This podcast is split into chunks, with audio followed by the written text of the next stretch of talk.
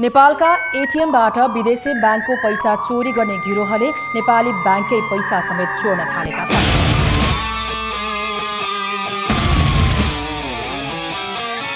Welcome to Nepal Got Hacked, the first ever podcast dedicated to Nepali InfoSec community. आजको हाम्रो यो second episode it's titled as understanding the defenders mindset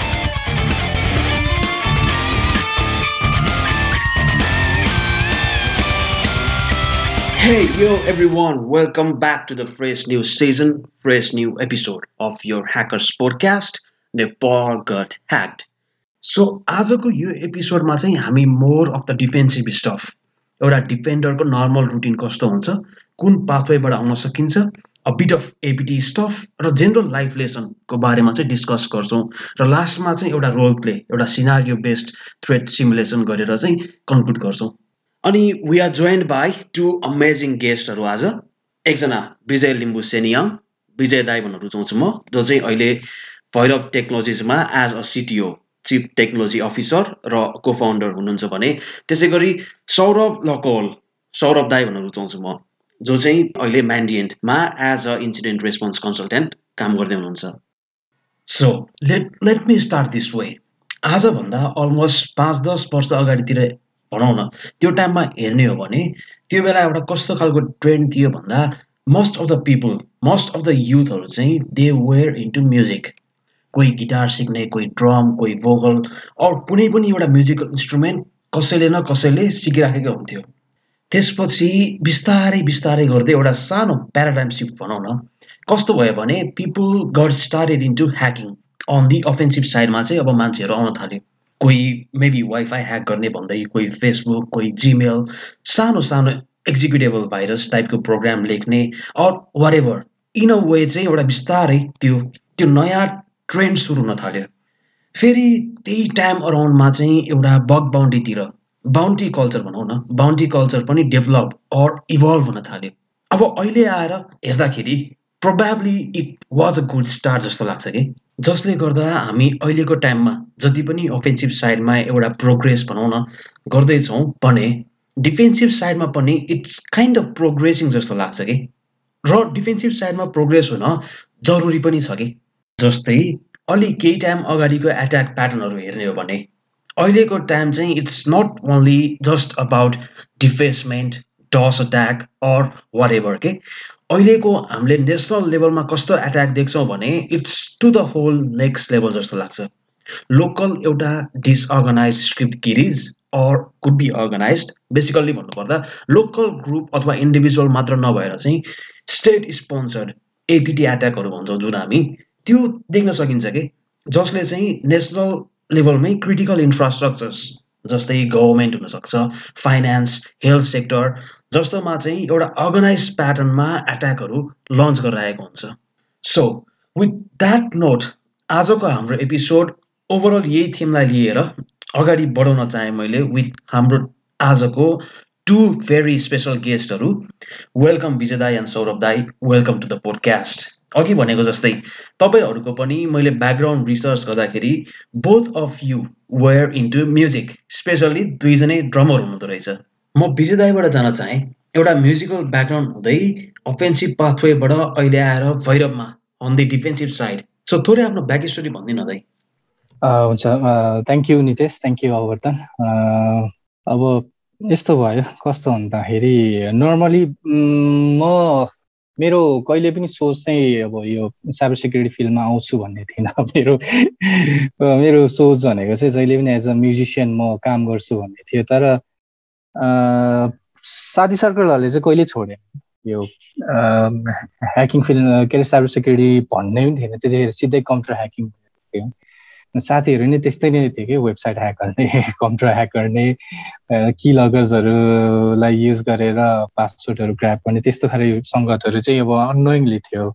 अनि त्यसपछि अब as an musician भइसकेपछि जहिले पनि एज एन आर्टिस्ट लाइफमा फ्रस्ट्रेसन आइबस्छ कि भनौँ न कहिले क्रिएसन गर्न नसक्नेको फ्रस्ट्रेसन कहिले आफूले आफूले भन्दा जुनियर भाइहरूले चाहिँ आफूभन्दा राम्रो क्रिएसन्सहरू गरेर म्युजिक क्रिएट गरे कम्पोज गरेकोहरू देख्दाखेरि चाहिँ आफूलाई मेरो फिल्ड होइन कि जस्तो लाग्थ्यो। अनि ठ्याक्कै त्यही एउटा फेस भइरहेको थियो होइन? म दुई वर्षसम्म थमेलको बारमा बजाउँदा बजाउँदा एज एन त्यो भनौँ न क्यासेट प्लेयर जस्तै भइसकेको थिएँ कि।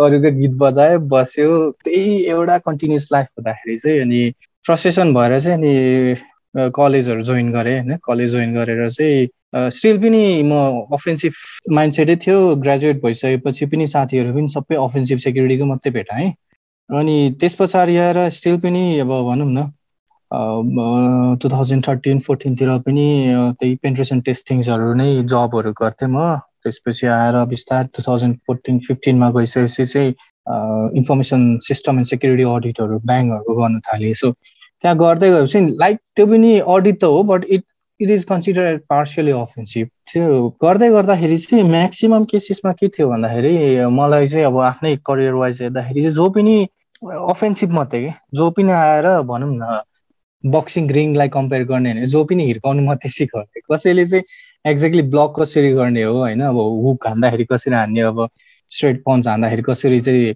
रोक्ने हो भन्ने कुरा चाहिँ कसैले पनि सिकाएको थिएन कि। सो साइबर नेपालको केसमा पनि साइबर डिफेन्सको केसमा चाहिँ कसैले पनि how to protect yourself भनेर चाहिँ कसैले पनि आइडिया दिँदैन थियो कि। जो पनि आएर म एसकेल इन्जेक्सन गरेर डेटा निकालिदिन्छु म क्रस साइड स्क्रिप्टिङ गरेर वर्म क्रिएट गर्न सक्छु भनेर डर मात्रै देखाउने। Every everybody was doing that जो पनि आउँछ खालि ह्याक हो तिमीहरूको अर्गनाइजेसनको ह्याक हो। ह्याक गरिदिन सक्छु भनेर डर देखाउने अनि त्यसले पनि लगभग त्यही फ्रस्ट्रेसनमा गएँ होइन? जुन म्युजिकको फ्रस्ट्रेसनमा म थिएँ होइन? त्यही त्यही अब ड्रम बजाउँदा बजाउँदा गर्दाखेरि जुन फ्रस्ट्रेसन आयो त्यही फ्रस्ट्रेसन चाहिँ ठ्याक्कै टु थाउजन्ड थर्टिनदेखि फिफ्टिनसम्म काम गर्दाखेरि चाहिँ frustration doing offensive doing offensive होइन? अनि गर्दै चाहिँ क्लाइन्ट भ्यालु सबसे भन्दा इम्पोर्टेन्ट चिज भनेको चाहिँ क्लाइन्ट भ्यालु मैले बुझेको अनुसारले चाहिँ। होइन? म म्युजिक म्युजिक बजाउँदाखेरि चाहिँ म मेरो लागि सुरुमा म्युजिक बजाउँथेँ तर जब म म्युजिक फिल्डमा इन्डेपमा गइसकेपछि न I will play for others मैले कम्पोज गरेको म्युजिक मैले कम्पोज गरेको कुनै पनि किसिमको आर्टले चाहिँ अरूलाई प्लिज गर्नुपर्छ अरूको लाइफलाई चाहिँ सटल बनाउनु सक्छ बनाउनु पर्छ भन्ने चाहिँ हुन्थ्यो। र त्यही चिज चाहिँ अहिले आएर भनौँ न जब टु थाउजन्ड सेभेन्टिन एटिनमा आइसकेपछि चाहिँ ओके सो न I have to make life easier for others भने चाहिँ हाउ भन्दाखेरि चाहिँ need to need to work in the defence होइन? You need to work in the defensive side अब त्यस्तोमा आयो भने प्लस मेरो अब ब्याकग्राउन्ड पनि भनौँ न आर्मीको ब्याकग्राउन्ड होइन यो ब्रिटिस आर्मीको ब्याकग्राउन्ड मेरो दुई पुस्तासम्म ब्रिटिस आर्मीमा काम गर्नुभएको थियो मेरो बाजे पनि मेरो बुवा पनि त्यसपछि आएर इभन अब तिन पुस्तै भन्नु पऱ्यो मेरो भाइ पनि कान्छा भाइ पनि ब्रिटिस आर्मीमै छ। सो त्यो डिफेन्सिभ भनेको चाहिँ बाई ब्लड मेरो डिएनएमा चाहिँ एट्याच गरिदिइसकेको छ कि पुर्खाहरूले होइन? सो त्यो हिसाबले गर्दाखेरि चाहिँ defence was more easy for me rather than offensive. किनभने अफेन्सिभ चाहिँ मलाई एकदमै गाह्रो भयो तर डिफेन्सिभ चाहिँ एकदमै क्याच गर्ने। किनभने first thing I got the idea from my brother होइन? मेरो कान्छा भाइले चाहिँ मैले सोधेँ। किनभने I was new in defensive so then first thing I learn around तिन चार महिना मैले आर्मीहरूले चाहिँ कुनै पनि ब्याटल फिल्डमा या कुनै पनि एउटा एरियालाई प्यारामिटरलाई प्रोटेक्ट गर्दाखेरि चाहिँ कसरी प्रोटेक्ट गर्छ भनेर चाहिँ मैले सोधेँ होइन? अनि ऊ भाइले चाहिँ सिधै भन्यो त्यस्तो म हामीलाई थाहा छैन।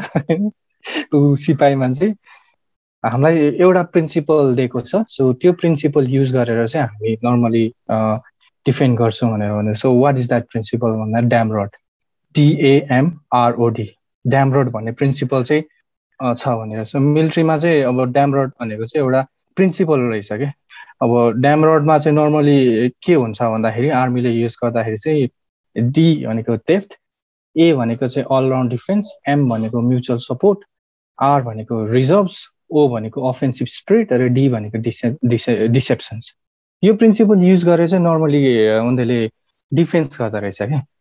अनि त्यसपछि आएर हामी त्यहाँ भैरव नाम सोच्दै थियौँ होइन? भैरव भनेर।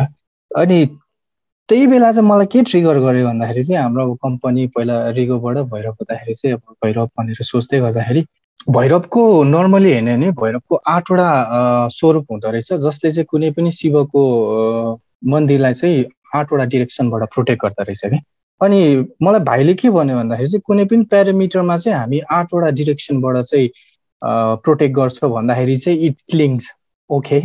सो भनेपछि मलाई त्यो जस्तो कनेक्सन भयो क्या okay so we have Bhairav we are doing defensive and army they direct one parameter from the eight direction भनेपछि आठवटा डिरेक्सनबाट चाहिँ प्रोटेक्ट गर्दछ विच इज अ भनौँ न डिफेन्स अफ डेपको केसमा आउँदाखेरि चाहिँ सो त्यहाँबाट चाहिँ झन् हामी अनि काम गर्दै गयौँ सो डिफेन्सिभ लेयर कसरी इम्प्लिमेन्ट गर्ने हो त होइन अर्गनाइजेसनमा चाहिँ ट्याम रोडको प्रिन्सिपल कसरी युज गर्न सकिन्छ त्यो सबै चिज गर्दै गरेपछि अनि मैले आफ्नै एउटा लेयर डिफेन्स लेयरको प्रिन्सिपलमै बेस मानेर चाहिँ वर्किङ प्रोसिड्युर्सहरू बनाएँ त्यसै त्यसैलाई चाहिँ क्लाइन्टहरूमा चाहिँ हामीले पिच गर्न थाल्यौँ त्यसैलाई इम्प्लिमेन्ट गर्न थाल्यौँ सो त्यो हुने बित्तिकै चाहिँ साइबर सेक्युरिटी अपरेसन सेन्टर चाहिँ एउटा डिफेन्सको एउटा कमान्ड सेन्टर बनायौँ। सो त्यसैलाई नै चाहिँ सर्भिसमा हामीले पिच पनि गर्न थाल्यौँ होइन?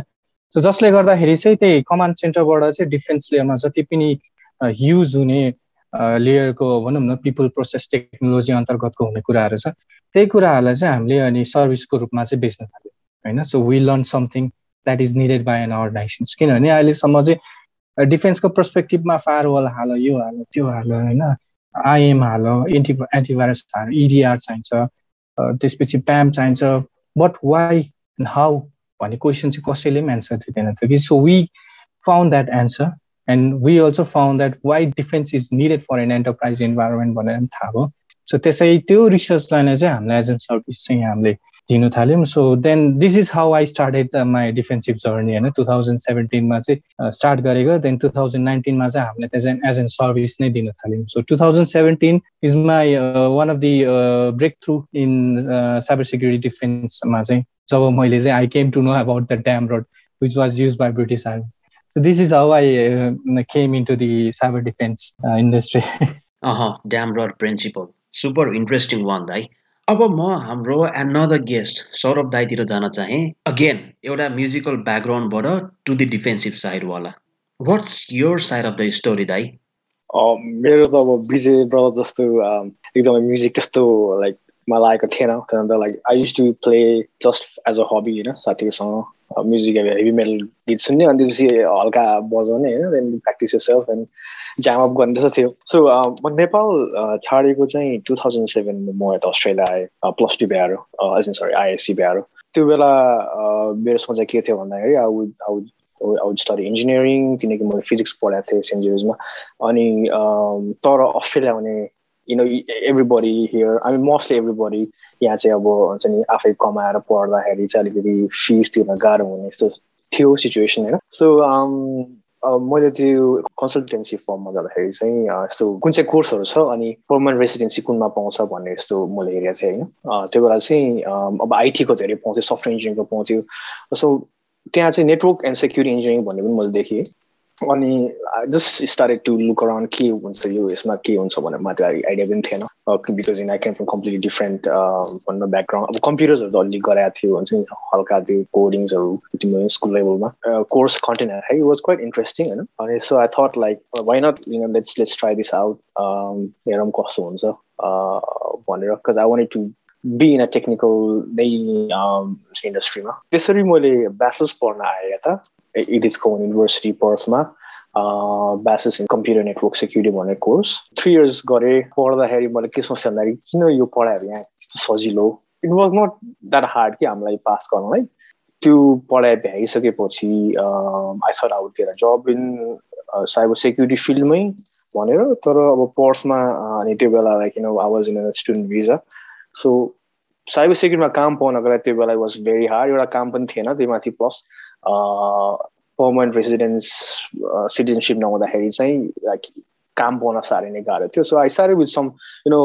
any any computer job like मैले मेरो फर्स्ट जब थियो हुन्छ नि कम्प्युटर टेक्निसियनको बेसिकली कम्प्युटर प्याकहरू गर्ने and then you know just OS load load गरिदिने अनि लाइक देन कम्प्युटर टेक्निसियन चाहिँ फिक्सहरू गर्ने थालेँ होइन। अनि त्यसै गर्दै मैले चाहिँ अब ठिकै छ अब यु नो काम पाएन just that's not a problem तर म चाहिँ अब जे काम पाएँ म अब त्यसलाई नै अलिकति हुन्छ नि I start stirring on it भनेर मैले चाहिँ अब कम्प्युटर टेक्निसियन भएपछि म के नेक्स्ट स्टेप के गरौँ भन्दाखेरि चाहिँ म चाहिँ अब लेट्स लेट्स स्टडी अब सर्भरहरूको बारे सर्भर एडमिनको बारे पढौँ भनेर म आफै स्टडी गर्न थालेँ चाहिँ अब तपाईँको सर्भर एडमिनको एउटा एउटा सर्टिफिकेट पनि गरेँ। त्यसपछि चाहिँ मैले अब चाहिँ तपाईँको अलिक ठुलो कम्पनीमा भनौँ माइनिङ कम्पनीमा इन्टरनल होइन डेस्कटप सपोर्ट त्यस्तो रोलमा रोलमा पाएँ होइन। अनि त्यसपछि देन आई थर अब let's let's let's let's study something again and you try to move towards networking भन्दा म सिस्कोहरू पढ्नु थालेँ म सिसिएनए सिसिएनपीहरू पढ्नु थालेँ अनि मेरो गोल चाहिँ सिसिआई हुन्छ भन्ने मेरो गोल थियो त्यो बेला then when I got my citizenship त्यसपछि टु टु मन्थमा मैले cyber security job first job पाएँ two thousand and I think was फिफ्टिनमा मैले पाएको थिएँ first job It was very basic, uh, very basic cybersecurity role, like हुन्छ नि level one monitoring role भन्छ।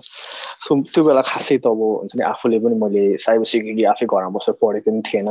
किन भन्दा अब जस्ट पिजी स्टडिङ नेटवर्किङदेखि लिएर अरू कुराहरू सो त्यसरी पढेन भनौँ न मैले। हुन्छ साइबर सिक्युरिटी खास के चाहिन्छ भन्दा अब मालवेयर एनालाइसिसदेखि लिएर डिफेन्सिभ साइडमा भनौँ। तपाईँको इन्सिडेन्ट रेस्पोन्स डिजिटल फोरेन्सिक्स अनि ओ रेड टिमको साइडमा चाहिँ they are so many things to study that I did not do it भनौँ होइन before I land first job अनि फर्स्ट जबमा तपाईँको डिफेन्सिभ नै काम भयो। अनि त्यहाँदेखि नै मेरो साइबर सिक्युरिटी जर्नी स्टार्ट भनौँ एकदमै एकदमै इन्ट्रेस्टिङ इन्साइट प्लस म नि अस्ट्रेलिया आएपछि पनि के अरे it was really difficult to get the job cyber सिक्युरिटीमा किनभने इन्टरनेसनल स्टुडेन्ट हुन्छ कति धेरै रेस्ट्रिक्सन्स हुन्छ कति धेरै क्लियरेन्सहरू पाइँदैन होइन अनि यताउता गर्दाखेरि धेरै दुःख हुन्छ but at the end of the day at least there are people त्यति बेला नै प्रुभ गर्नुभएको लाइक यु होइन सौरभ दास होइन जसले कि if you start learning on your own आफूले काम चाहिँ पाउन सकिन्छ आफ्नो फिल्डमा you just need to get to it thank you very much Saurabh दा हजुरको स्टोरी भनिदिनु भएकोमा it's really inspiring let's move on to Vijay दाईमा अब होइन? हजुरको चाहिँ अब अहिलेको day to day normal day to day लाइफमा चाहिँ होइन? हजुरको के के चाहिँ गर्नुपर्ने हुन्छ बिहानदेखि साँझसम्म? How does your normal day looks like अब अहिले मेरो नर्मल डेको कुरा गर्ने भने चाहिँ I am now more into management भन्छ होइन? एउटा भनौँ न डिफेन्सिभ पर्सपेक्टिभमा पनि सर्टेन त्यहाँ सर्टेन बेलामा त काम हुन्छ बट अगेन स्टार्ट गर्ने भने चाहिँ अब मेरो जहिले पनि अहिले करेन्टली चाहिँ मेरो बिहान स्टार्ट हुन्छ मेरो छोराले मलाई उठाउँछ होइन? छोराले बिहान साढे पाँचमा उठाउँछ। साढे पाँचमा उठाएपछि लगभग छ बजेतिर चाहिँ I start to do exercise and some meditations morning रुटिन्सहरू त्यही हो मेरो। अनि त्यसपछि साढे सात आठ बजीतिर चाहिँ ब्रेकफास्ट खाइसकेपछि म लगभग अब वर्क फ्रम होमको बेलामा त म नौ बजीदेखि नै म स्टार्ट गर्न थालिहाल्छु कनेक्ट गर्नको लागि। तर अहिले चाहिँ नर्मली अब अलिकति लुज भएकोले म अफिस जान्छु। सो अफिस गइसकेपछि चाहिँ नर्मली डेली स्ट्यान्डअपहरू मल्टिपल टिम्सहरूसँग चाहिँ फिफ्टिन मिनट्स कहिले काहीँ हाफ एन आवर जतिको डेली स्ट्यान्डअपहरू हुन्छ। होइन अब internally uh, have to do stand up with uh, GRC team, sometimes with SSC team होइन? नर्मली एसएससीको चाहिँ स्ट्यान्डअप सिङ्क मिटिङ चाहिँ दिउँसो हुन्छ बट अगेन म चाहिँ प्रायःले चाहिँ सिटिएमएस हाम्रो इन्टरनल सिस्टम छ। त्यो सिस्टमको आर्किटेक्चर्स डिजाइनिङ र डेभलपमेन्टमा इन्भल्भ हुन्छ म्याक्सिमम् केसमा चाहिँ। सो त्यो सकिसकेपछि चाहिँ अनि most of the time I am with clients है। सेल्स पिच गरिरहेको हुन्छु। Sometimes I am dealing with some incident and trying to resolve that incident with clients. And then um, team discussions especially team discussion चाहिँ internal cyber security operation सेन्टरको इस्युजहरू भयो होइन? त्यहाँ आएको डिफ्रेन्ट अब थ्रेट्सहरू हुनसक्छ त्यसको बारेमा चाहिँ अब यता हाम्रो साइबर थ्रेट इन्टेलिजेन्स टिम छ। साइबर थ्रेट इन्टेलिजेन्स टिमले चाहिँ सक टिमहरूलाई चाहिँ ब्रिफ गर्नुपर्ने छ त्यो ब्रिफ गर्ने बेलामा चाहिँ इन्साइट्सहरू के भइरहेछ कस्तो भइरहेछ त्यसपछि आएर इभन अब सिम इन्जिनियरिङ टिमहरू छ होइन? अब यता फ्रन्ट एन्ड ब्याक एन्ड टिमहरू छ सबैसँग चाहिँ सिङ्क गरेर architecture wise design wise even in सकको इस्युजहरूमा सिम इन्जिनियरिङको पार्टमा एज एन मेन्टरको रूपमा म काम गरिरहेको हुन्छु होइन? अनि त्यसपछि बेलुका लगभग साढे चार पाँच बजी पछाडि चाहिँ म्याक्सिमम् टाइम चाहिँ सोसियल नेटवर्किङमै जान्छ मेरो। सोसियल नेटवर्किङ मिन्स अब डिफ्रेन्ट मान्छेहरू साथीहरूसँग भेट्ने होइन? कफी खाने के भइरहेछ इन्डस्ट्री वाइज इभन अब बाहिरको सिनियर दाईहरू जो चाहिँ साइबर सेक्युरिटी या आइटी बिजनेसमा लागिरहेको हुन्छ उहाँहरूसँग पनि त्यतिखेर कनेक्ट गर्ने कोसिस गर्छु म। र घर फर्किन्छु अल्टिमेटली चाहिँ। इन्ट्रेस्टिङ इन्साइट दाई। Team building knowledge sharing networking is the key जहिले पनि। सौरभ दाई वाट अबाउट यु मैले चाहिँ अब इट्स बिन टु मन्थ मैले नयाँ काम गर्नु थालेको। सो मेरो काम चाहिँ घरबाटै नै भइरहेको छ अहिले। सो बिहान I wake up at six AM usually try to भनौँ।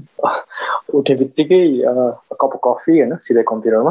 अब हामी मेरो solely IR base instant response based role भएको हुनाले मोस्टली आइआर प्रोजेक्टमै काम गरेर हुन्छ अब इन्भेस्टिगेसनहरूमै इन्भल्भ भइरहेको हुन्छु स्टिल लर्निङ कम्पनीको डिफ्रेन्ट टुल्सहरू उनीहरूले गर्ने तरिका कामहरू हुन्छ सिनियर सिनियर लिड आइआरहरूसँग उनीहरूले कसरी ह्यान्डल गर्छ स्यारिङ टास्कहरू गरेर हुन्छु before before I join this company म पहिला एज अ सक एनालिस्ट थिएँ सिनियर सक एनालिस्ट एनजेड ब्याङ्कमा त्यहाँ चाहिँ युजली जुनियर एनालिस्टहरूले अब we get incident every day त्यो इन्सिडेन्टहरू जुनियर एनालिस्टले हेर्थ्यो उनीहरूले नगर्न सकेको कुराहरू चाहिँ एसक्रेसनबाट हाम्रोमा आउँथ्यो.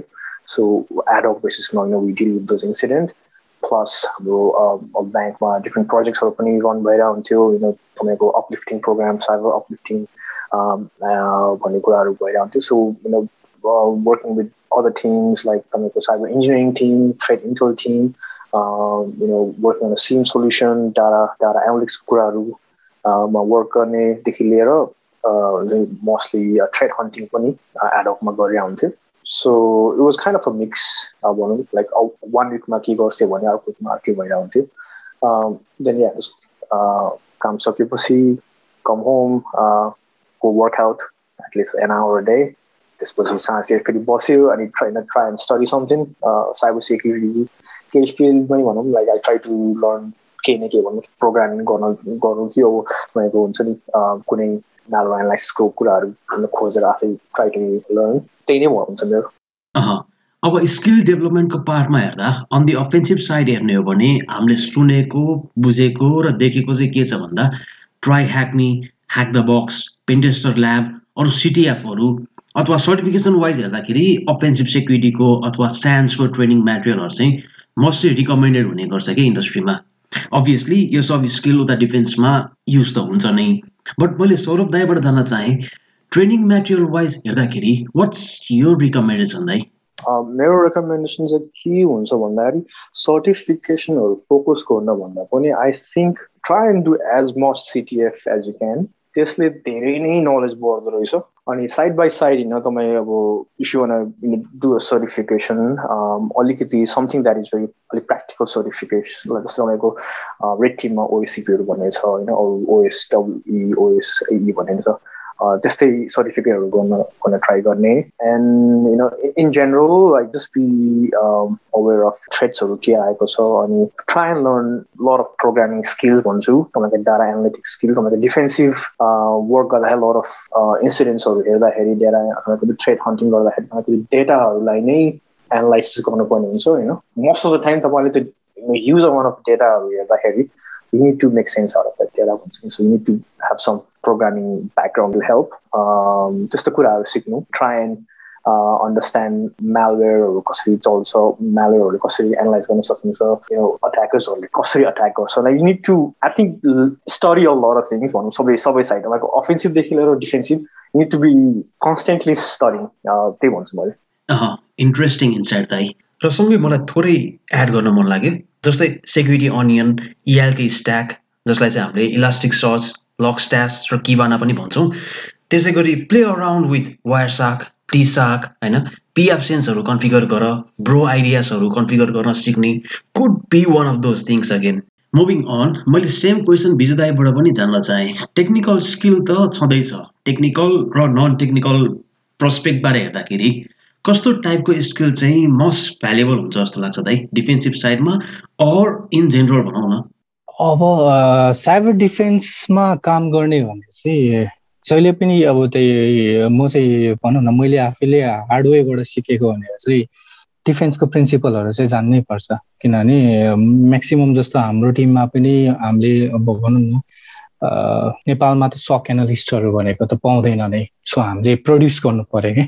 सो प्रड्युस गर्ने अब भनौँ न फर्स्ट स्क्राचबाट नै सिकाउँदै आउँदाखेरि चाहिँ टेक्निकली सिकाउँदै गयौँ सिकाउँदै गयौँ होइन। फायरवलको फायरवलमा कसरी एट्याक हुन्छ अनि एट्याक आइसकेपछि लग एनालाइसिस कसरी गर्ने सर्भर लेभलमा एट्याक आयो भने लग एनालाइसिस कसरी गर्ने नेटवर्कको ट्राफिकहरू इन्टरसेप्ट गरेर चाहिँ एक्ज्याक्टली के के कस्तो खालके ट्राफिकहरू आउँछ भनेर मेलिसियस नन मेलिसियस के हो त्यो सबै चिज सिकायौँ होइन। तर टेक्निकली साउन्ड भए पनि काम गर्न सकिनँ। So then I I finally realise कि टेक्निकल मान्छेहरूको एउटा प्रब्लम के रहेछ भने they lack in communications they lack in त्यो भनौँ न इम्प्याथी होइन? इम्प्याथी गरेर चाहिँ कसरी चाहिँ कम्युनिकेट गर्ने भन्ने कुराहरू चाहिँ ल्याक गर्नु थाल्यो कि किन कति कुराहरू सिम्पल कुरा पनि कम्प्लेक्स तरिकाले एक्सप्लेन गर्दैन नि कम्प्लेक्स कुरालाई चाहिँ सिम्पल तरिकाले चाहिँ एक्सप्लेन गर्नु नसक्ने। त्यस्तो खालके एउटा भयो एउटा मैले देखेको पर्सनली अनि त्यसपछि आएर चाहिँ नेक्स्ट थिङ भनेको चाहिँ एउटा के भन्दाखेरि चाहिँ सिस्टम फोकस्ड या एउटा पार्टिकुलर नेटवर्क फोकस्ड भएर काम गर्न थाल्यो भने चाहिँ we don't know what is going around in that particular organisation so जस्तो लेट्स चाहिँ I am providing a services to one of the bank then I need to understand how bank operates होइन? ब्याङ्कमा कसरी काम हुन्छ भनौँ न टेलर्सहरू के हो त्यहाँनिर कार्ड डिपार्टमेन्ट हुन्छ त्यसपछि आएर एकाउन्टेन्ट फाइनेन्स हुन्छ एचआर हुन्छ आइटी हुन्छ त्यसपछि आएर फिक्स डिपार्टमेन्ट हुन्छ। How they are operating how they are integrated with each other अनि what are the technology they are using right now so how they are connected so यस्तो कुराहरूको चाहिँ जानकारी हुनुपर्ने हुन्छ। सो त्यो भन्ने बित्तिकै चाहिँ अब डिफेन्सिभमा आउने बित्तिकै चाहिँ वी निड टु अन्डरस्ट्यान्ड अघि हाम्रो सौरभजीले भनेपछि साइबर डिफेन्सको पार्टमा पनि हेर्नु पऱ्यो अफेन्सिभ पार्टमा पनि हेर्नु पऱ्यो किनभने नर्मली स्टार्ट गर्ने डिफेन्समा स्टार्ट गर्ने बित्तिकै you need to understand everything so त्यसको लागि चाहिँ मलाई होल कन्सेप्ट दिएको थियो त्यो चाहिँ दुईवटा बुकले थियो। एउटा चाहिँ एन्टरप्राइज सेक्युरिटी भन्ने एउटा बुक छ। Which is one of the best book that I have read in my life है अनि त्यसपछि अर्को बुक छ त्यो चाहिँ द फिनिक्स प्रोजेक्ट भन्ने बुक छ। जस्तै एउटा भर्खर स्टार्ट गरिरहेछ कोही मान्छे चाहिँ त्यो अर्गनाइजेसनमा कसरी काम गर्छ भन्ने कुरा थाहा छैन भने चाहिँ please buy the book call the Phoenix Project it will provide you the detail information regarding how organisation work first time एउटा डेभप्सको पर्सपेक्टिभले बनाएको एउटा नोभेल हो तर त्यहाँनिर चाहिँ त्यो पढिसकेपछि चाहिँ इम्प्याथी वाइज ए होइन सिसोलाई कसरी लिँदो रहेछ आइटीले एचआरले आइटीलाई कसरी लिँदो रहेछ आइटीले एचआरलाई कसरी लिँदो रहेछ सबै चिज चाहिँ एउटा पिक्चर थिएटर फर्ममा देख्न सकिन्छ कि? So first thing we need to understand is that we need to understand the basic defence principle के हो कसरी हुन्छ अफेन्सिभ कसरी गर्छ त्यसपछि अर्गनाइजेसन कसरी काम गर्छ र लास्ट थिङ भनेको चाहिँ कम्युनिकेसन्स साइबर सिक्युरिटीमा म्याक्सिमम् मान्छेहरू मैले अहिलेसम्म होइन नेपालमा मात्रै होइन बाहिरतिर पनि सबैजना साइबर सिक्युरिटी प्रोफेसनलसँग कुरा गर्दाखेरि चाहिँ they lack in communications empathy छैन होइन? कम्युनिकेसन्स प्रपर कम्युनिकेसन्स हुँदैन इम्प्याथी हुँदैन अनि अर्को भनेको चाहिँ लिडरसिप होइन? म चाहिँ जहाँ पनि अहिले के भन्छु भने डोन्ट बी अ बस होइन बस भएर कामै छैन बी अ लिडर सो त्यसको लागि चाहिँ there are lots of books that I prefer होइन जस्तो थिङ्क स्लो एन्ड फास्ट भन्ने एउटा बुक छ होइन एउटा पर्सुएसन्सको बुक छ त्यो चाहिँ influence the psychology of persuasion भन्ने एउटा बुक छ। यो यस्तो बुकहरू चाहिँ पढ्नुपर्छ किनभने हामी टेक्निकली धेरै चिज पढ्छौँ तर ultimately we have to work with human being and त्यो पनि नन टेक्निकल मान्छेसँग। सो we need to understand their psychology we need to understand their uh, empathy so that we can uh, easily press what is needed what should be done भन्ने कुराहरू चाहिँ हामीले भन्नु सक्नुपर्छ। मलाई चाहिँ त्यस्तो लाग्छ। पक्कै पनि दाइ completely agree on that layer एटमा बसेर हेर्ने हो भने ह्युम्यान लेयर होइन? हामीले जहिले सुन्ने गरेको स्टेटमेन्ट चाहिँ के छ भन्दा people are the weakest link people are the problem भन्ने सुनिन्छ नि त। अब एउटा मान्छेको माइन्डमा हेर्ने हो भने एउटा अक्सिटोसिन भन्ने केमिकल हुँदो रहेछ जसले चाहिँ मान्छेलाई म्यानिपुलेट पर्सुएट होइन ट्रस्ट बिल्डअप गर्ने खालको भनौँ न एउटा इन्भाइरोमेन्ट क्रिएट गर्दो रहेछ।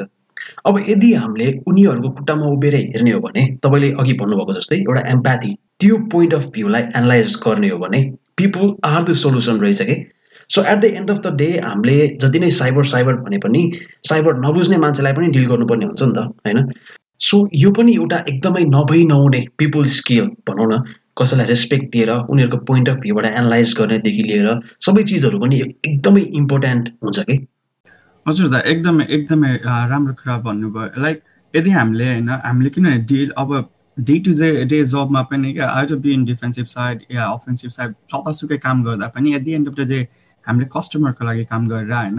अनि कस्टमरमा हामीले कुरा गर्नुपर्ने मान्छेहरू हामीले आफ्नो कुराहरू राख्नुपर्ने मान्छेहरू टेक्निकल नै हुनसक्छ नन टेक्निकल नै हुनसक्छ क्या? मलाई हजुरको अलिकति पर्सपेक्टिभ होइन? हजुरको अलिकति पर्सपेक्टिभ जान्न मन लाग्यो। त्यसमा भन्दाखेरि सेक्युरिटी एनालिस्ट सेक्युरिटी रिसर्चर्स होइन यो भनेर एकदमै धेरै सुनिरहेको हुन्छ क्या हामीले होइन। कसैले अब यो सेक्युरिटी एनालिस्ट सेक्युरिटी रिसर्चर एउटै हो नि भन्छन् कसैले अब डिफ्रेन्ट हो नि भन्छन् होइन। सो खासमा भन्दाखेरि चाहिँ होइन सेक्युरिटी एनालिस्ट र सेक्युरिटी रिसर्चर्समा हजुरको पर्सपेक्टिभबाट चाहिँ के चाहिँ डिफ्रेन्सेस छ अनि सेक्युरिटी एनालिस्टको चाहिँ मेन रोल चाहिँ के हो एकदमै थिन लाइन छ जसले चाहिँ सेक्युरिटी रिसर्चर र एनालिस्टलाई चाहिँ छुट्याउँछ होइन? एकदमै ठुलो कन्फ्युजन छ एकदमै राम्रो क्वेसन छ होइन? So what is the difference between a security analyst and a security researcher भन्दा?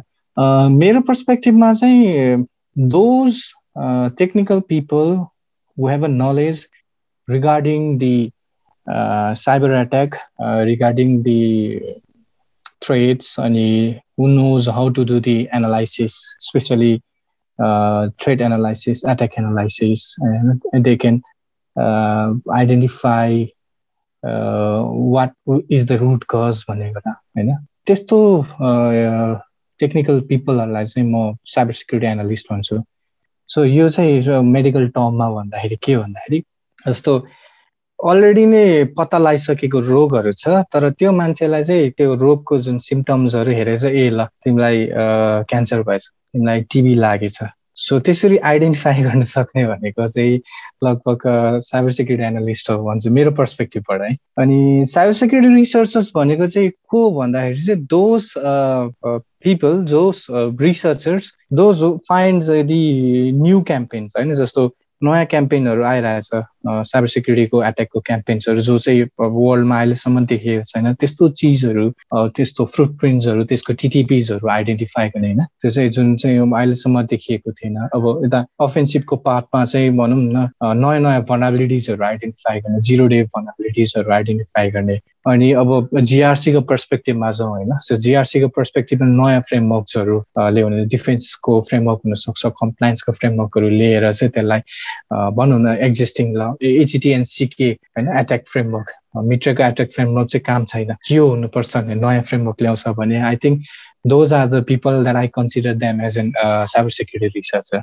Right एकदम एकदम हजुरको इक्जाम्पलले पनि सायद अलिकति डिफ्रेन्स पनि भन्न सक्यो। मान्छेहरूले डिफ्रेन्सिएट अब चाहिँ गर्न सक्छ होला। किनभने मैले पनि देखिरहेको हुन्छु क्या। अब कसैले होइन लाइक पेन टेस्टिङै गरिरहेको ठाउँमा पनि उनीहरू सेक्युरिटी एनालिस्ट उनीहरू दिइरहेछ अनि कतिपयहरूले फेरि रिसर्चर्स दिइरहेको हुन्छ कतिपय फेरि सक ब्लु टिममा काम गर्दाखेरि पनि security researcher security analyst like यो यो टर्मिनोलोजी नै एकदमै युज भइरहेको हुन्छ नि त होइन? अनि लाइक आई थिङ्क धेरैजना कन्फ्युज पनि भइरहेको छ। What what exactly is the term for the kind of work you are doing भन्दाखेरि? थ्याङ्क्स वर्धन अघि सौरभ दाईले ब्याङ्कमा काम गर्छु भन्दै गर्दा मलाई एउटा सानो सोध्न मन लागेको क्वेसन अस्ट्रेलियाको फाइनेन्सियल सेक्टर स्पेसल्ली ब्याङ्कमा उनीहरूले आफ्नो सेक्युरिटीलाई चाहिँ कस्तो रूपमा चाहिँ लिने गर्छ?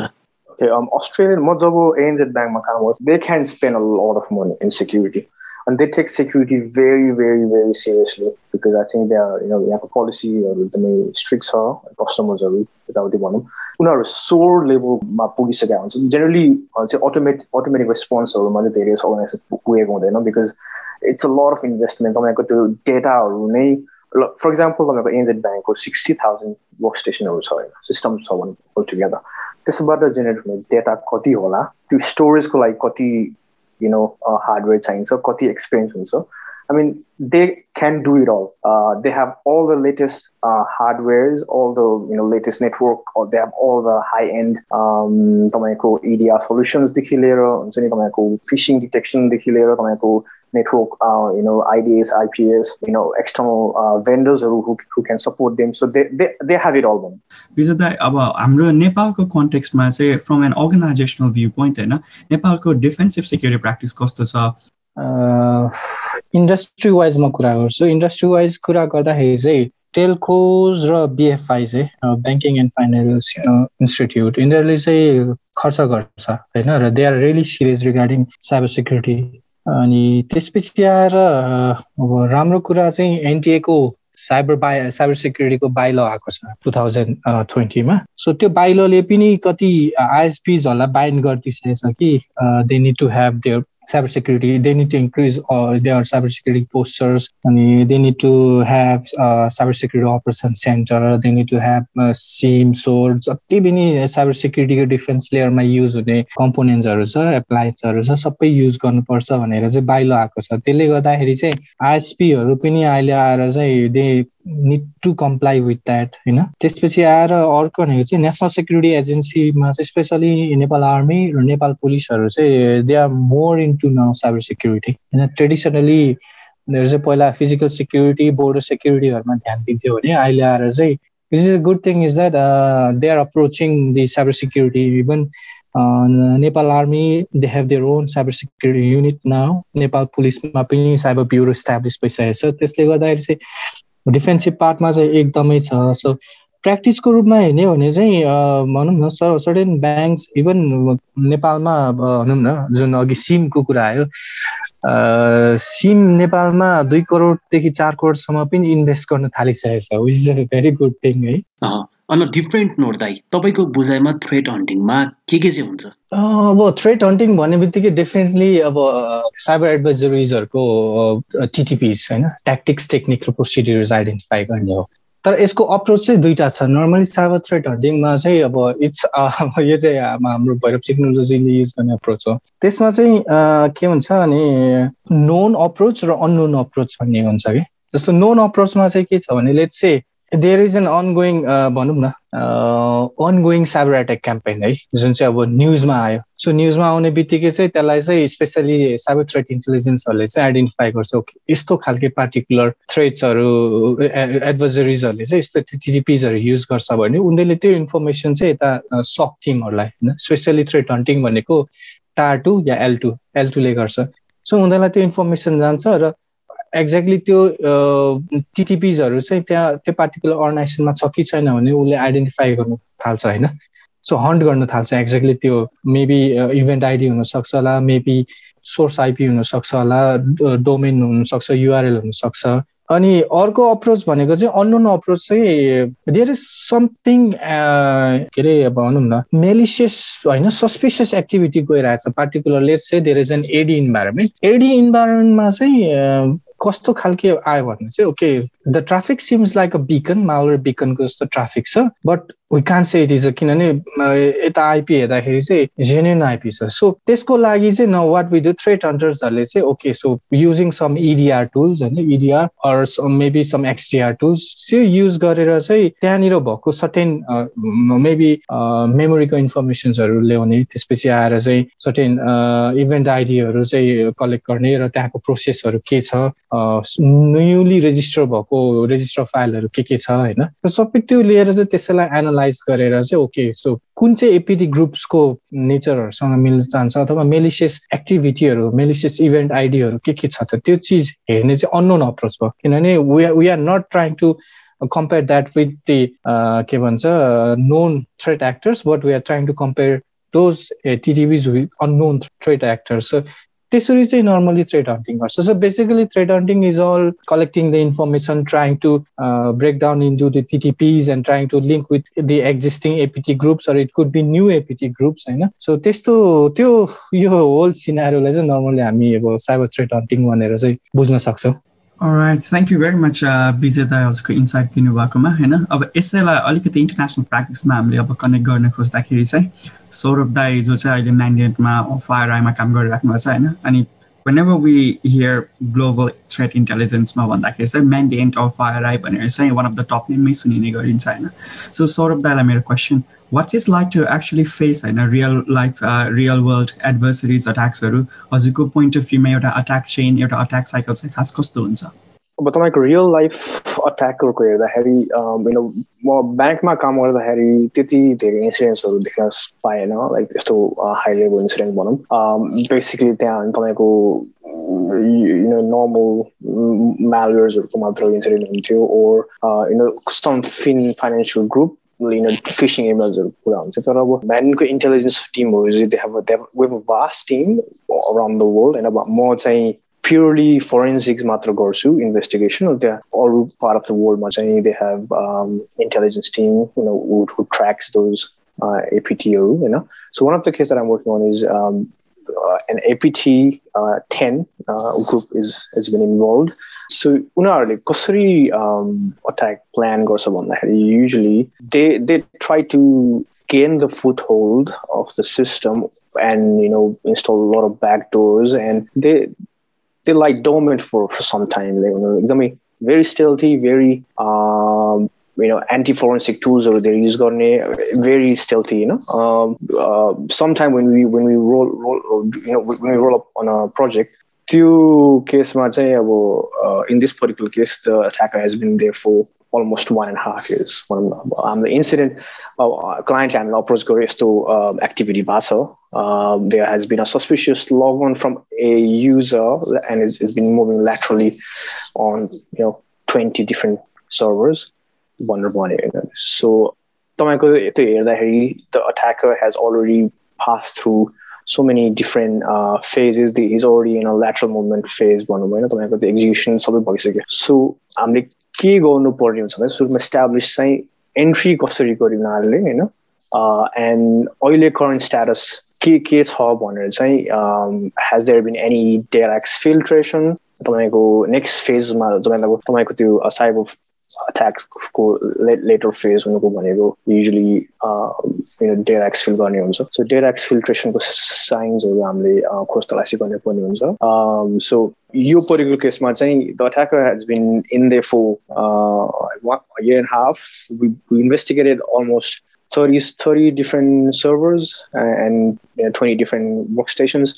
Um, in-depth analysis, like it's not a triage. There's you know proper you know दुई तिन दिन एउटा सिस्टममा दिएर हेर्ने त्यसरी the attack has been you know the is no sign of event लग्सहरू सबै क्लियर अप भनौँ होइन तपाईँको द्याट्स एन्टी फोरेन्सिक टेक्निक तपाईँको एक्जिक्युसनहरू देखेको छ हामीले here but we cannot find the binary plus त्यो बाइनेरी भएन भने हामीले त्यहाँदेखि further further detection or further hunt around the systems going to buy and, and also we cannot um, कतिसम्म लाइक ल्याटरली मुभ भएको नि पत्ता लगाउन सकेन बिकज अफ इभेन्ट आइडी नभएको कुराले होइन सो एपिटीहरूको केसमा चाहिँ is is so many a lot of times we we may not be able to find any any logs on like we can only see a sign of compromise execution भएको छ तर you cannot really ठोकेर भन्न सकिन्न कि like exactly यस्तो यस्तो यस्तै भएको भनेर भन्न सक्ने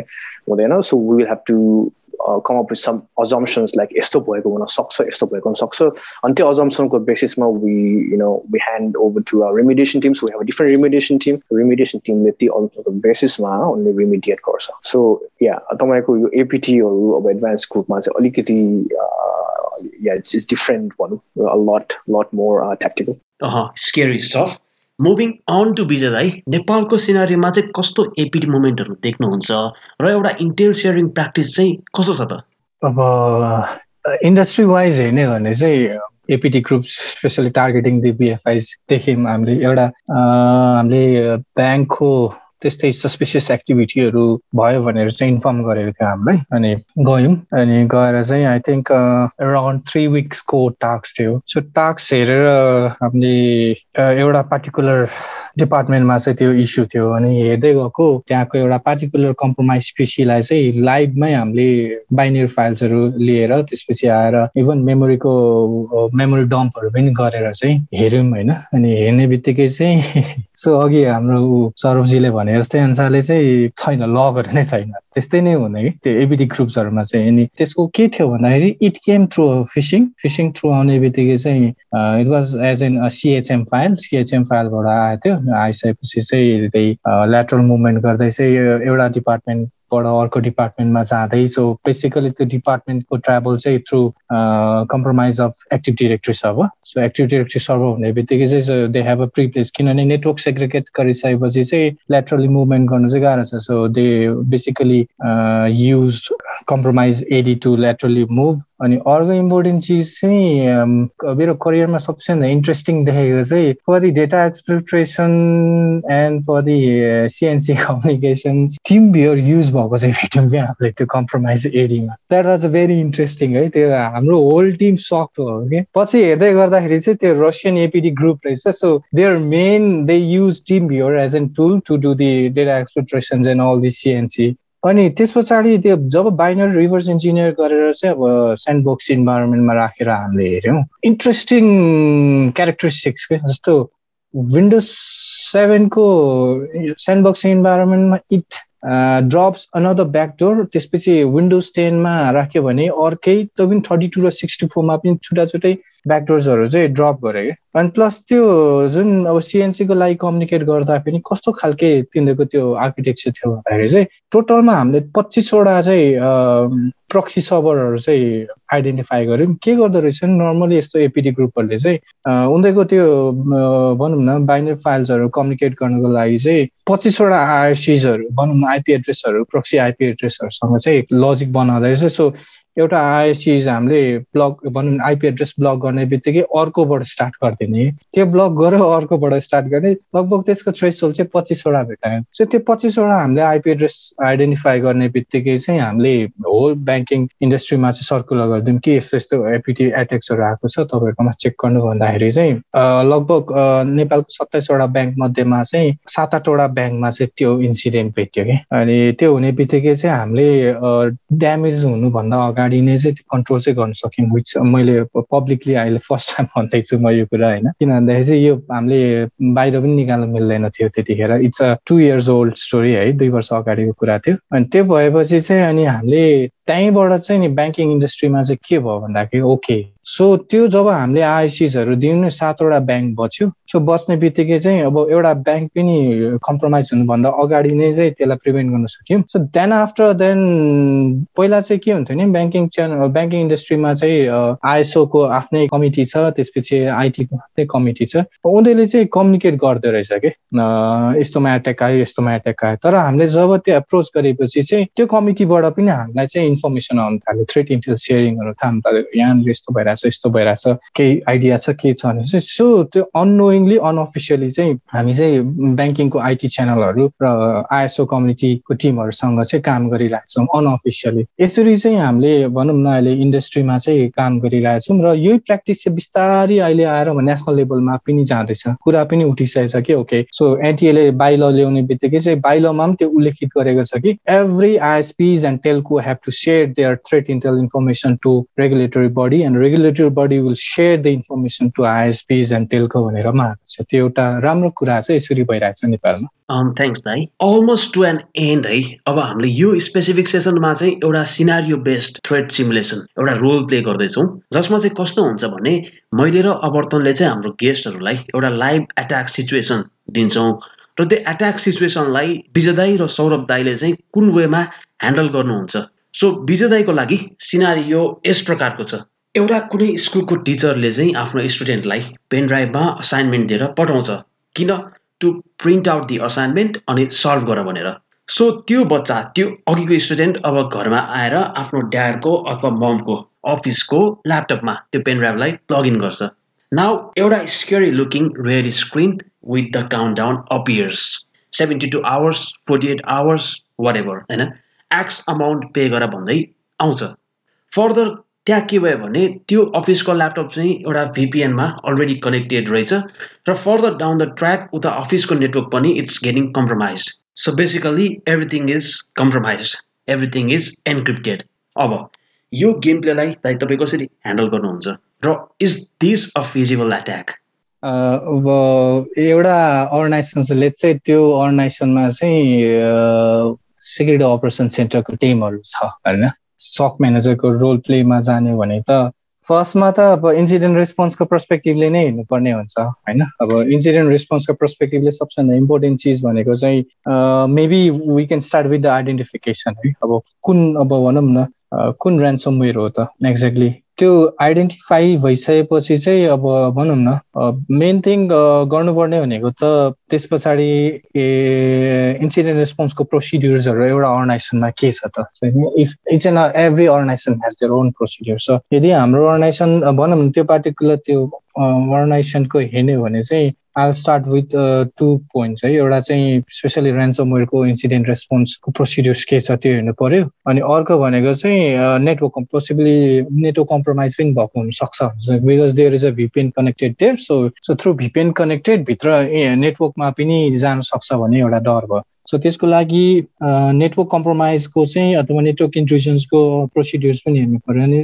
त्यस पछाडि आएर मेन थिङ चाहिँ यो प्रोसिड्युर साथसाथै हामीले अर्को हेर्नुपर्ने चाहिँ अब इन्सिडेन्ट रेस्पोन्सको लागि एसोसिएटेड एसाइन गरेको टिम मेम्बर्सहरू को को छ त? होइन? From IT team from HR team from legal team होइन फ्रम पिआर टिम को को छ सबैलाई एसेम्बल गरेर अनि त्यसपछि आएर चाहिँ अनि इन्फर्म गरेर होइन सिओलाई पनि इन्फर्म गरेर त्यहाँको सिआइओ हुनसक्छ सबैलाई इन्फर्म गरेर चाहिँ नेक्स्ट थिङ के गर्ने भन्दाखेरि त अफिसले एलोकेट गरेको ल्यापटप जहाँबाट चाहिँ जहाँनिर चाहिँ स्पेसली रेन्सम एट्याक भएको छ त्यो त्यसलाई नै सुरुमा कन्टामिनेसन्सको प्रोसेसमा इरेडिकेसन्सको प्रोसेसमा अनि अल्टिमेटली रिडा रिकभरी र नोटिफाई गर्ने हो. किनभने अब यदि त्यो पार्टिकुलर प्राइभेट कम्पनी हो भने चाहिँ at least they need to identify the internal team public company हो भने they need to notify the public that they have been the victim of ransomware भनेर. र त्यस पछाडि पोस्ट इन्सिडेन्ट एक्टिभिटिज भनेको चाहिँ लेसन लर्नको कुराहरू भयो. अब फर्दर यसलाई फेरि यो आउनु नदिनुको लागि के गर्न सकिन्छ होइन? अनि त्यही साथसाथै अब यदि अब त्यसमा चाहिँ पब्लिकली ट्रेड गरिरहेको कम्पनी हो भने they need to inform the regulatory body होइन? अनि त्यसपछि आएर अर्को भनेको चाहिँ स्पेसली यदि अब त्यसमा चाहिँ सर्टेन फाइनेन्सियल कुराहरू या कुनै किसिमको डेटाहरू चोरिएको त्यस्तो केसेस भेट्यो भने I think we need to inform the local police अथवा लोकल अथोरिटीहरूलाई चाहिँ इन्फर्म गर्नुपर्ने हुन्छ। एउटा अब ओभरअल प्रोसेसमा अब टेक्निकली जाने भने त फर्स्ट थिङ भनेको जस्तो रेन्सोमेयरको लागि होइन रेन्सोमेयरको लागि हेर्ने भने त सिधै नै नेटवर्क बेस आइडेन्टिफिकेसन अनयुजल ट्राफिकहरू केही छ कि अर्गनाइजेसनमा त्यो हेर्नु पऱ्यो। अनि होस्ट बेस आइडेन्टिफिकेसन चाहिँ एक्ज्याक्टली त्यसको बाइनेरीहरू के हो त त्यो सबै चिज निकालेर आइडेन्टिफाई गर्नु पर्यो अनि कन्टामिनेसन्सको प्रोसेसमा जानु पर्यो होइन। त्यो पार्टिकुलर पिसीलाई अथवा ल्यापटपलाई चाहिँ नेटवर्कबाटै निकालिदिएर अनि जति पनि अब सिएनसीहरू आइडेन्टिफाई छ भने त्यसलाई सबै ब्लक गरेर त्यसपछि आएर त्यसको स्याम्पलहरू कुनै बाइनेरीहरू हुनसक्छ भने त्यसलाई एनालाइसिसको लागि पठाइहाल्ने र त्यहाँबाट केही चिजहरू चाहिँ आइएसिसहरू आयो भने त्यसलाई पनि ब्लक गरिदिने रेमिडिएट रेमिडिएसन्सको प्रोसेसमा जाने अब नोन बाइनेरीहरू रेजिस्ट्रीहरू सबैलाई क्लिन गर्ने सक्यो भने यदि त्यो क्लिन गर्न सकेन भने त best option is reinstallation of that particular होइन? र अर्को इन्स्योर गर्नुपर्ने चाहिँ जति पनि त्यहाँ भएको डेटाहरू छ त्यसको ब्याकअप छ कि छैन? यदि त्यो डेटाहरू चाहिँ कुन लेभलको डेटा हो त क्लासिफाई गरेको छ भने अब एकदम क्रिटिकल डेटाहरू छ कि त्यो सबै चिजहरूको अब एसेसमेन्ट पनि गर्नुपर्ने हुन्छ। रिक्सको पर्सपेक्टिभले चाहिँ अर्गनाइजेसनलाई कतिसम्म ह्याम्पर हुनसक्छ? किनभने अब अहिलेको ऱ्यान्समवेयरहरूले चाहिँ अब डेटा एक्सफिल्ट्रेट गरेर पनि लगिरहेको होइन which is a very bad thing ransomware लागेर इन्क्रिप्ट मात्रै गर्नु होइन भरे डेटा लगेर त्यसलाई लिक गरिदियो भने that is more dangerous thing अहिलेको केसमा अब त्यो चिज छ कि छैन र अल्टिमेटली चाहिँ रिकभरीको प्रोसेसमा रिस्टोरेसन्सहरू नर्मल अपरेसन्समा जाने कुराहरू सो त्यसरी नै चाहिँ गर्नु सक्यो। हामीले यदि कुनै त्यस्तो इन्सिडेन्ट भएको छ किन नेटवर्कको केसमा पनि त्यही नै हुन्छ लगभग आइसोलेसन्सको कुराहरू भयो अनवान्टेडनेस पोर्ट्सहरू या कनेक्सन्सहरू छ भने टर्मिनेट गर्नेदेखि लिएर अनि ब्लक गर्नेदेखि लिएर त्यसपछि अनि भनौँ न रिकभरीको प्रेसमा जाँदा पनि नर्मलमा जाँदाखेरि जति पनि ब्लक गरेको छ होइन नर्मली अब हामीले प्र्याक्टिसमा गर्दाखेरि चाहिँ कुनै त्यस्तो नेटवर्क इन्ट्रुजन्स भयो भने सिधै रिजनल वाइज नै ब्लक गरिदिने if we are uh, Nepali company, if we need only Nepali uh, region को IP address, then we'll only allow that. बाँकी दुनियाँको सबैलाई नै ब्लक गरिदिने। त्यसले गर्दाखेरि चाहिँ एउटा के हुन्छ भने if there is something unusual traffic अथवा अनयुजल भनौँ कनेक्सन अथवा मेलिसियस कनेक्सन छ भने त्यो ब्लक गर्दाखेरि चाहिँ धेरै नै नोइज क्रिएट गर्छ। त्यो नोइज क्रिएट गरेकोबाट पनि थाहा हुनसक्छ कि okay there might be some unusual activity going around भनेर पनि थाहा हुनसक्छ। एउटा त्यो त्यो थ्रेट हन्टिङको पर्सपेक्टिभले चाहिँ। सो त्यसरी नै अनि अल्टिमेटली चाहिँ नर्मल सिनारीमा चाहिँ नेटवर्कलाई लाग्ने। यसमै सानो क्वेसन है हजुर। To pay or not to pay no क्रिमिनललाई कहिले पनि हामीले के भन्छ त्यसलाई जस्तो म चाहिँ अब म सिक्छ आए म फादर नभए I always relate to my fatherhood जस्तो बच्चाहरूले के भन्छ दङ्ग्याउँछ मलाई यो चाहियो मलाई यो चाहियो मलाई यो चाहियो भनेर गर्छ कि? सो हामीले त्यो दियौँ भने भनौँ न कुनै चिज नचाहिने चिजहरूमा डिमान्ड गरेको छ र त्यसमा दिइराख्यौँ दिइराख्यौँ भने चाहिँ भोलिको दिनमा हामीले नाइ भन्नै सकिँदैन कि। पके पनि दाइ। Really interesting to you in fact अहिलेको रिसेन्ट सिनारीहरूमै त्यही भइरहेको छ नि। एक्ज्याक्टली जस्तै क्लब रेभिल डार्क साइड जस्तो ऱ्यान्समवेयर ग्याङहरूलाई नै हेरौँ न। पहिला पहिलाको ऱ्यान्समवेयर अपरेटरहरूको demand around three hundred dollars थियो भने अहिलेको one of the highest fifty million डलरसम्मको demand गर्न थालिसकेको उनीहरूले। Anyways, passing on to. Thank you very much, Vijay Dai. Uh, so moving on to Saurabh Dai. Saurabh Dai, यो question चाहिँ अलिकति लामो छ होइन कम्पेरिटिभली सो हजुरको लागि क्वेसन चाहिँ एउटा कुनै फाइनेन्सियल अर्गनाइजेसनमा त्यहाँको एचआरको स्टाफले एउटा नर्मल लुकिङ इमेल पायो होइन द्याट चाहिँ someone applied for some XYZ vacancy त्यो कम्पनीमा भनेर त्यो चाहिँ अब त्यो त्यो स्पेसिफिक जब भ्याकेन्सी चाहिँ राम्रोसँग एडभर्टाइज नै गरेको थियो सो बेसिकली एचआरले रेज्युमे पाउने गर्न बी नर्मल थिङ अब एचआरले स्टाफले ओपन गर्यो इमेल अनि पोटेन्सियल क्यान्डिडेटको त्यो इमेल हेरिसकेपछि रेज्युमे डाउनलोड गरेर चेक गर्यो अनि त्यसपछि अब ऊ फिट भएन अब you are not fit for the current role यताउता उसले गर्यो अनि त्यसपछि त्यो रेज्युमेलाई चाहिँ उसले कन्टेन्टहरू सबैलाई चाहिँ एकदमै सिक्योर वेमा नै इरेज गर्यो होइन? Maybe using seven government pass or something some other secure mechanism it's normal for now होइन? रेड सिग्नल केही पनि आएन। अब चाहिँ के कुरा इन्ट्रेस्टिङ हुन थाल्यो भन्दाखेरि चाहिँ एउटा एडभर्सरियल ग्याङले चाहिँ होइन त्यो एचआरको सिस्टम कम्प्रोमाइज गरेर via that resume via that document होइन तिनीहरूले चाहिँ अब ल्याटरल मुभमेन्ट गर्न थालिसक्यो फाइनेन्स डिपार्टमेन्टमा गएर होइन। अनि त्यसपछि अन द फलोइङ डे अनि since is also connected to the long weekend होइन फलोइङ डे चाहिँ अब लङ विकेन्डको बेला छ अब अस्ट्रेलियामा long विकेन्डको culture is kind a there होइन अब फ्राइडेबाट मन्डेसम्म नै पुरै विदा भइदिनु पनि जान सक्छ होइन? So it's long weekend is there so long विकेन्डमा चाहिँ के भएछ भन्दाखेरि चाहिँ त्यो एडभर्सरी ग्याङहरूले चाहिँ ह्युज एमाउन्ट अफ फन्ड चाहिँ कुनै एउटा आइल्यान्ड कन्ट्रीमा उनीहरूले ट्रान्सफर गरेछ जहाँ चाहिँ कुनै एक्सट्राडिसन ल नै छैन होइन? अनि अब after the fund transfer way successful अनि financial organization notice this attack हजुरलाई चाहिँ as a first line of response हजुरलाई चाहिँ कल गर्यो। अब मेरो क्वेसन चाहिँ के छ भन्दा how would you handle this situation अनि how would you generate leads to the adversaries or figure out who was behind the attack thank you अवजन quite interesting question थियो एन्ड नर्मली त्यस्तो कुराहरू देखिरहेको पनि हुन्छ जेनरली फिसिङ थ्रु एउटा यो कुरामा के भएको छ भन्दाखेरि तपाईँको it sound like it's phishing email भनौँ न होइन? किनकि त्यहाँ अट्याक मुभमेन्टहरू भएको छ। त्यो सिस्टममा जब डकुमेन्ट खोल्यो त्यो डकुमेन्ट खोलेपछि तपाईँले जुन नो रेस भन्नुभयो।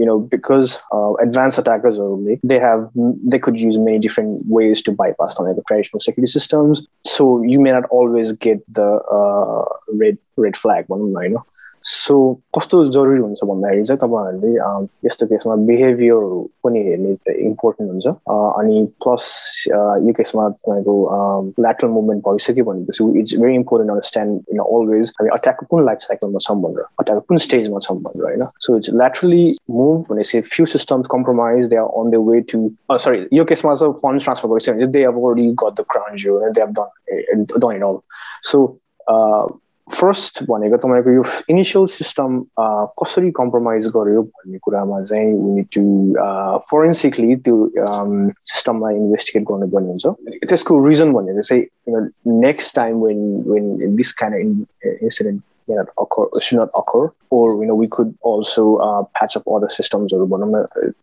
so त्यसको लागि तपाईँले त्यो मेमोरी क्याप्चर गरेर हुन्छ कि तपाईँको त्यो इन्टायर हार्ड डिस्कलाई नै फोरेन्सिक गरेर हुन्छ रुट कज एनालाइसिस गर्नुपर्ने हुन्छ इन लट अफ वर्ड डकुमेन्टमा अलवेज सी होइन मेमोरी तपाईँको मेमोरीमा एक्जिक्युट हुने म्यालवेज हुनु मेमोरीमा डिस्कमा नसुने सिधै मेमोरीमा एक्जिक्युट हुने so they is no evidence on the disk so यो ट्रेडिसनल सिस्टम्सहरू सेक्युरिटी सिस्टम्सहरू फ्ल्याग गर्दैन अनि मेमोरीमा तपाईँको फ्ल्याग गर्ने टुल्सहरू सबै कम्पनीमा हुँदैन because it's quite expensive data hungry भन्छ होइन।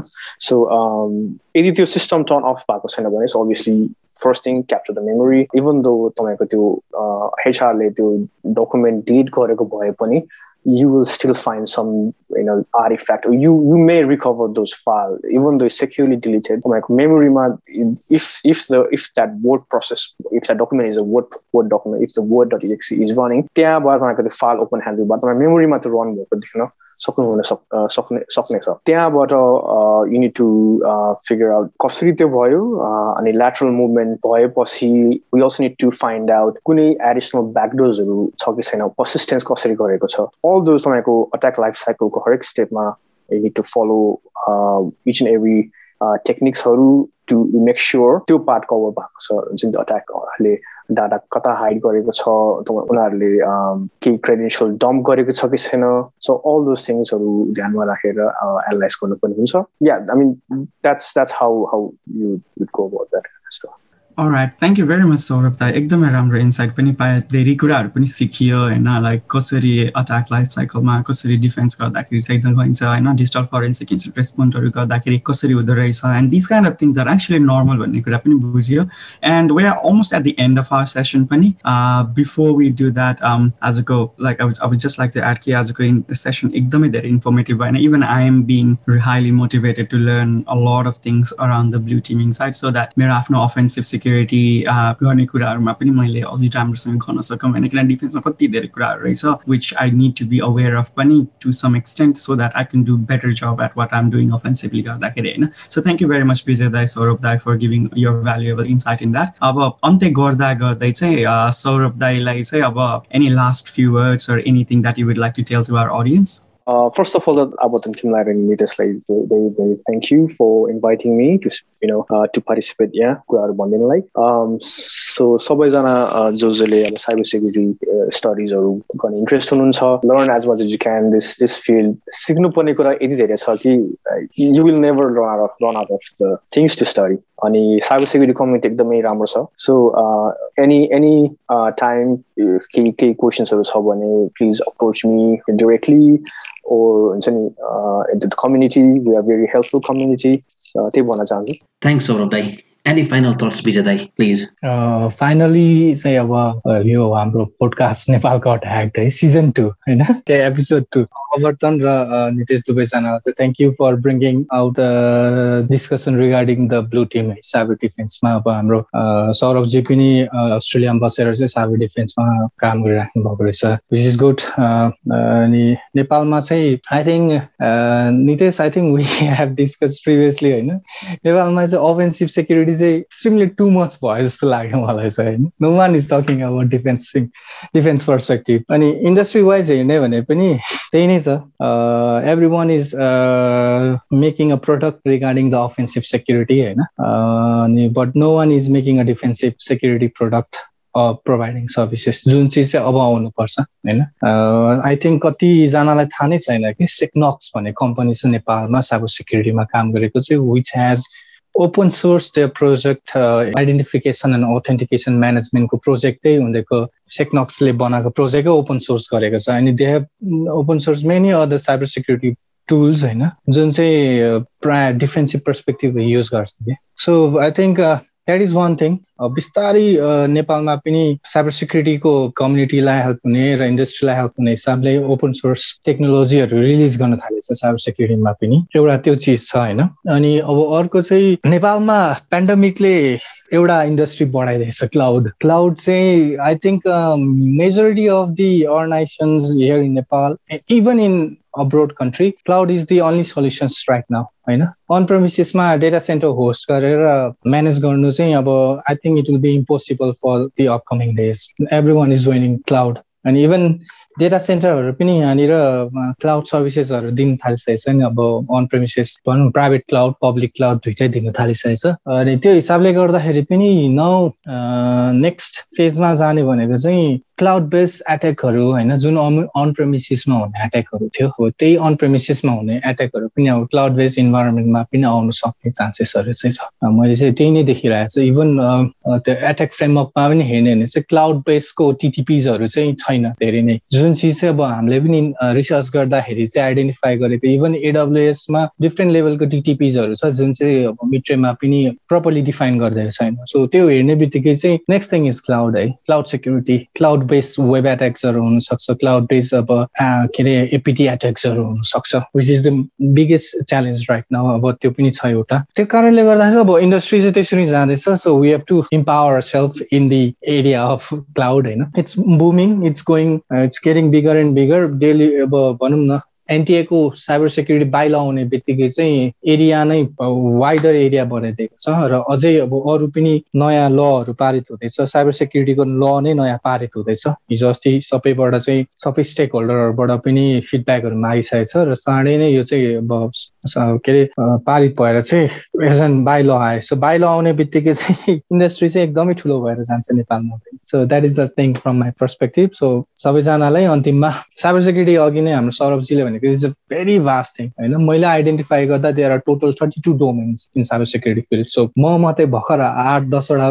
डोमेनमा मात्रै एक्सपर्ट छु। एक्सपर्ट पनि भन्दिनँ I have a knowledge of that domain but there are thirty two domains in cyber security so this is a very huge industry in perspective यो जिन्दगीभरि पढेर पनि सकिँदैन cyber security that is that much huge छ यो so त्यही भएर चाहिँ join in the cyber security it will be a very interesting journey in your life होइन? र कहिले पनि बोर चाहिँ हुँदैन म त्यही नै भन्छु। That's all from my side thanks Vijay दाई अब एनी फाइनल थट्स यार या एकदमै दाइ होइन? Just to add to that defensive thing is really amazing भन्दाखेरि चाहिँ होइन? In a sense is like at the end of the day जहाँसुकै गयो भने पनि हामी अफेन्सिभमै गएर पेन्टेस्टिङै गरिरहेछ रेटिमिङ गरिरहेछ सोसियल इन्जिनियरिङ जेसुकै गर्दाखेरि पनि where it ends is there would be other people looking around what you are doing क्या होइन when you are able to understand डिफेन्समा कसरी देखिरहेको छ कसरी एनालाइज गरिरहेको छ कसरी हेरिरहेको छ कसरी हामीलाई ब्लग गर्छ फार्म किन ब्लग गर्छ त्यो सबै कुराहरू डिफेन्सिभमा जाँदा इन डेप्थ बुझिन्छ होइन?